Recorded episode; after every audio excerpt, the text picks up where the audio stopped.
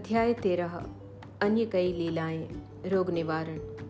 भीमाजी पाटिल, बाला गणपत दर्जी, बापू साहेब बूटी, आलंदी स्वामी, काका महाजनी, हरदा के दत्तोपंत। माया की अभेद्य शक्ति। बाबा के शब्द सदैव संक्षिप्त, अर्थपूर्ण, गूढ़ और विद्वत्ता तथा समतोल रहते थे। वे सदा निश्चिंत और निर्भय रहते। उनका कथन था, मैं फकीर हूँ। ना तो मेरे स्त्री है और न घर द्वार ही। सब चिंताओं को त्याग कर मैं एक ही स्थान पर रहता हूँ। फिर भी माया मुझे कष्ट पहुँचाया करती है। मैं स्वयं को तो भूल चुका हूँ, परंतु माया मुझे नहीं भूलती, क्योंकि वह मुझे अपने चक्र में फंसा लेती है। श्रीहरि की यह माया ब्रह्मादि को भी नहीं छोड़ती। फिर मुझ सरी के फकीर का तो कहना ही क्या? परंतु जो हरि की शरण लेंगे, वे उनकी कृपा से मायाजाल से मुक्त हो जाएँगे। इस प्रकार बाबा ने माया की शक्ति का परिचय दिया। भगवान श्री कृष्ण भागवत में उद्धव से कहते हैं कि, संत मेरे जीवित स्वरूप हैं। और बाबा का भी कहना यही था कि वे भाग्यशाली, जिनके समस्त पाप नष्ट होने हों, वे ही मेरी उपासना की ओर अग्रसर होते हैं। यदि तुम केवल साई साई का ही स्मरण करोगे तो मैं तुम्हें भव सागर से पार उतार दूँगा। इन शब्दों पर विश्वास करो, तुम्हें अवश्य लाभ होगा। मेरी पूजा के निमित्त कोई सामग्री या अष्टांग योग की भी आवश्यकता नहीं है। मैं तो भक्ति में ही निवास करता हूँ। अब आगे देखिए कि अनाश्रितों के आश्रयदाता साई ने भक्तों के कल्याणार्थ क्या क्या दिया। भीमाजी पाटिल, सत्य साई व्रत। नारायण गाँव के एक महानुभाव भीमाजी पाटिल को सन 1909 में वक्ष स्थल में एक भयंकर रोग हुआ, जो आगे चलकर क्षय रोग में परिणत हो गया। उन्होंने अनेक प्रकार की चिकित्सा की। परंतु कुछ लाभ न हुआ। अंत में हताश होकर उन्होंने भगवान से प्रार्थना की, हे नारायण, हे प्रभु, मुझ अनाथ की कुछ सहायता करो। यह तो विदित ही है कि जब हम सुखी रहते हैं तो भगवत स्मरण नहीं करते। परंतु ज्यों ही दुर्भाग्य घेर लेता है और दुर्दिन आते हैं, तभी हमें भगवान की याद आती है। इसीलिए भीमाजी ने भी ईश्वर को पुकारा। उन्हें विचार आया कि क्यों न साईं बाबा के परम भक्त श्री नाना साहेब चांदोरकर से इस विषय में परामर्श लिया जाए और इसी हेतु उन्होंने अपनी स्थिति पूर्ण विवरण सहित उनके पास लिख भेजी और उचित मार्गदर्शन के लिए प्रार्थना की। प्रत्युत्तर में श्री नाना साहेब ने लिख दिया कि अब तो केवल एक ही उपाय शेष है और वह है कि साईं बाबा के चरण कमलों में शरणागति। नाना साहेब के वचनों पर विश्वास कर उन्होंने शिरडी प्रस्थान की तैयारी की। उन्हें शिरडी में लाया गया और मस्जिद में ले जाकर लिटाया गया। श्री नाना साहेब और श्यामा भी इस समय वहीं उपस्थित थे। बाबा बोले, यह पूर्व जन्म के बुरे कर्मों का फल है। इस कारण मैं इस झंझट में नहीं पड़ना चाहता। यह सुनकर रोगी अत्यंत निराश और करुणापूर्ण स्वर में बोला, मैं बिल्कुल निस्सहाय हूँ और अंतिम आशा लेकर आपके श्री चरणों में आया हूँ। आपसे दया की भीख माँगता हूँ। हे दीनों के शरण, मुझ पर दया करो। इस प्रार्थना से बाबा का हृदय द्रवित हो आया और वे बोले कि अच्छा ठहरो, चिंता न करो, तुम्हारे दुखों का अंत शीघ्र हो जाएगा। कोई कितना भी दुखित और पीड़ित क्यों न हो, जैसे ही वह मस्जिद की सीढ़ियों पर पैर रखता है, वह सुखी हो जाता है। मस्जिद का फकीर बहुत दयालु है। वह तुम्हारा रोग भी निर्मूल कर देगा। वह तो सब पर प्रेम और दया रख कर रक्षा करता है। रोगी को हर पाँचवें मिनट खून की उल्टियाँ हुआ करती थीं, परंतु बाबा के समक्ष उसे कोई उल्टी न हुई। जिस समय से बाबा ने अपने श्रीमुख से आशा और दयापूर्ण शब्दों में उक्त उद्गार प्रकट किए, उसी समय से रोग ने भी पलटा खाया। बाबा ने रोगी को भीमाबाई के घर ठहरने को कहा। यह स्थान इस प्रकार के रोगी को सुविधाजनक और स्वास्थ्यप्रद तो न था, फिर भी बाबा की आज्ञा कौन टाल सकता था? वहाँ पर रहते हुए बाबा ने दो स्वप्न देकर उसका रोग हरण कर लिया। पहले स्वप्न में रोगी ने देखा कि वह एक विद्यार्थी है और शिक्षक के सामने कविता मुखाग्र न कर सकने के दंड स्वरूप बैंतों की मार से असहनीय कष्ट भोग रहा है।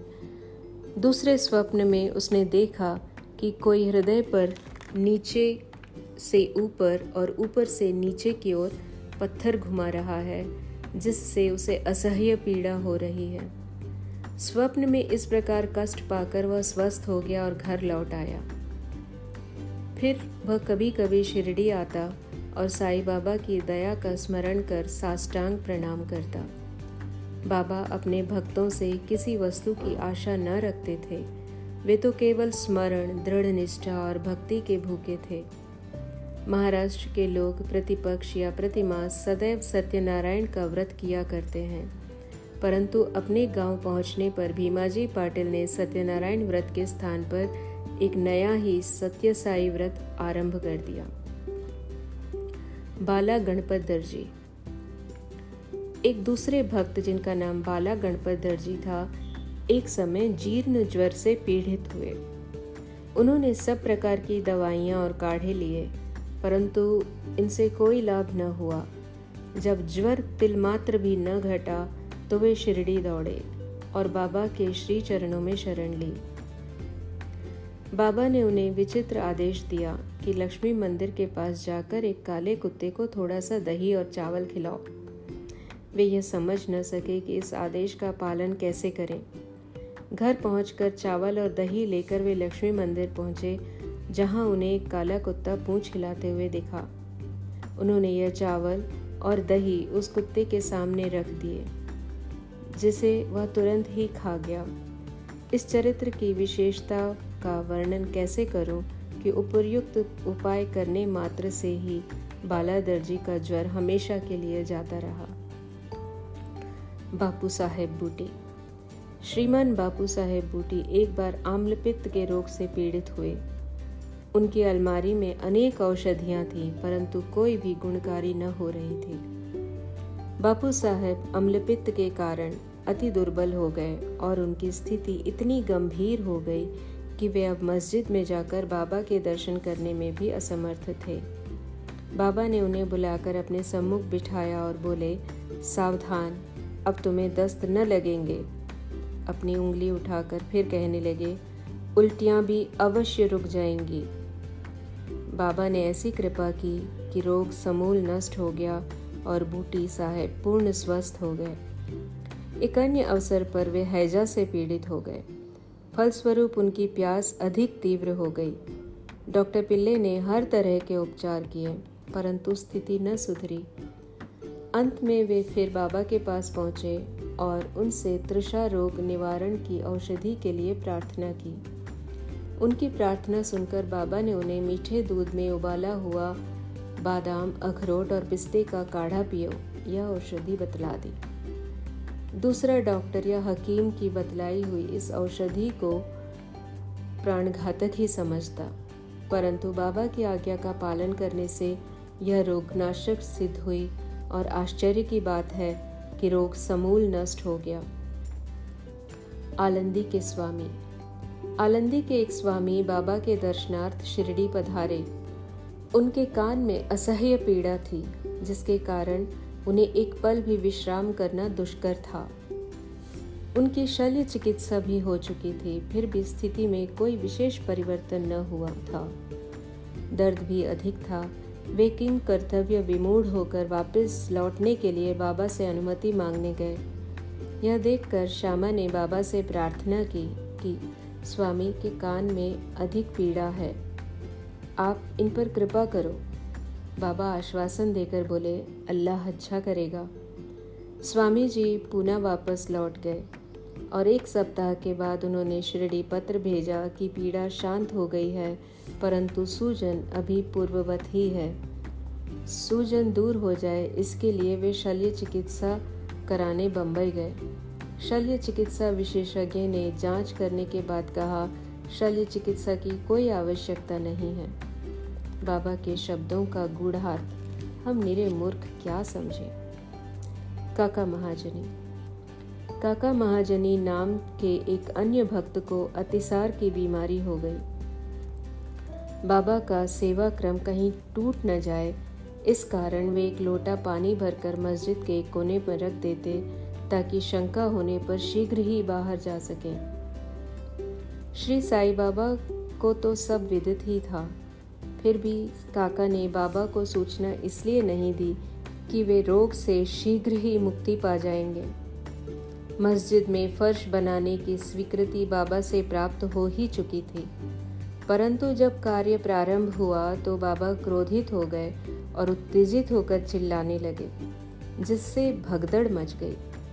जैसे ही काका भागने लगे, वैसे ही बाबा ने उन्हें पकड़ लिया और अपने सामने बैठा लिया। इस गड़बड़ी में कोई आदमी मूंगफली की एक छोटी सी थैली वहाँ भूल गया।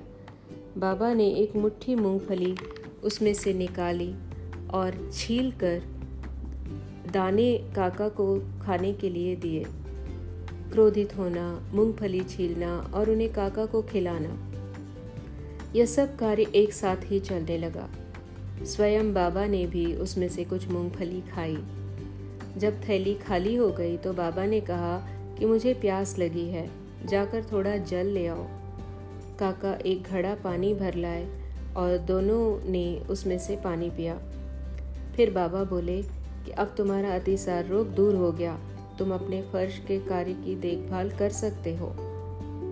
थोड़े समय में भागे हुए लोग भी लौट आए। कार्य पुनः प्रारंभ हो गया। काका का रोग अब प्रायः दूर हो चुका था। इस कारण वे कार्य में संलग्न हो गए। क्या मूंगफली अतिसार की औषधि है? इसका उत्तर कौन दे? वर्तमान चिकित्सा प्रणाली के अनुसार तो मूंगफली से अतिसार में वृद्धि होती है, न कि मुक्ति। इस विषय में सदैव की भांति बाबा के श्री वचन ही औषधि स्वरूप थे। हरदा के दत्तोपंत। हरदा के एक सज्जन जिनका नाम श्री दत्तोपंत था, चौदह वर्ष से उधर रोग से पीड़ित थे। किसी भी औषधि से उन्हें लाभ न हुआ।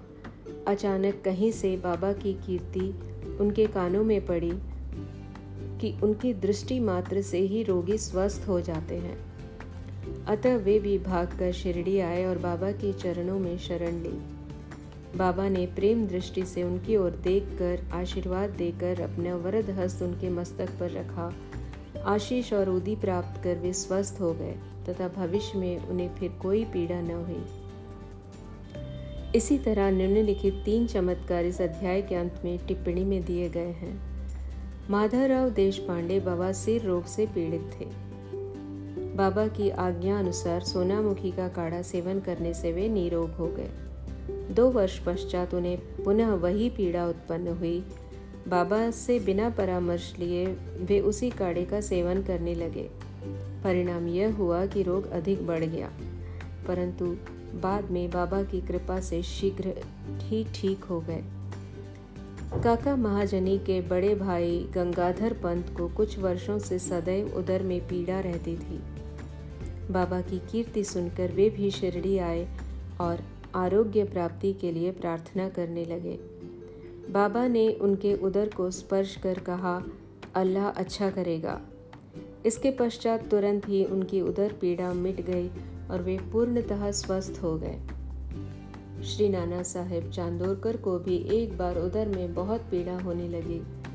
वे दिन रात मछली के समान तड़पने लगे। डॉक्टरों ने अनेक उपचार किए, परंतु कोई परिणाम न निकला। अंत में वे बाबा की शरण में आए। बाबा ने उन्हें घी के साथ बर्फ़ी खाने की आज्ञा दी। इस औषधि के सेवन से वे पूर्ण स्वस्थ हो गए। इन सब कथाओं से यही प्रतीत होता है कि सच्ची औषधि जिसमें अनेकों को लाभ हुआ, वह बाबा के श्रीमुख से उच्चरित वचनों और उनकी कृपा का ही प्रभाव था। श्री सद्गुरु साईनाथार्पण मस्तु। शुभम भवतु। सप्ताह पारायण। द्वितीय विश्राम।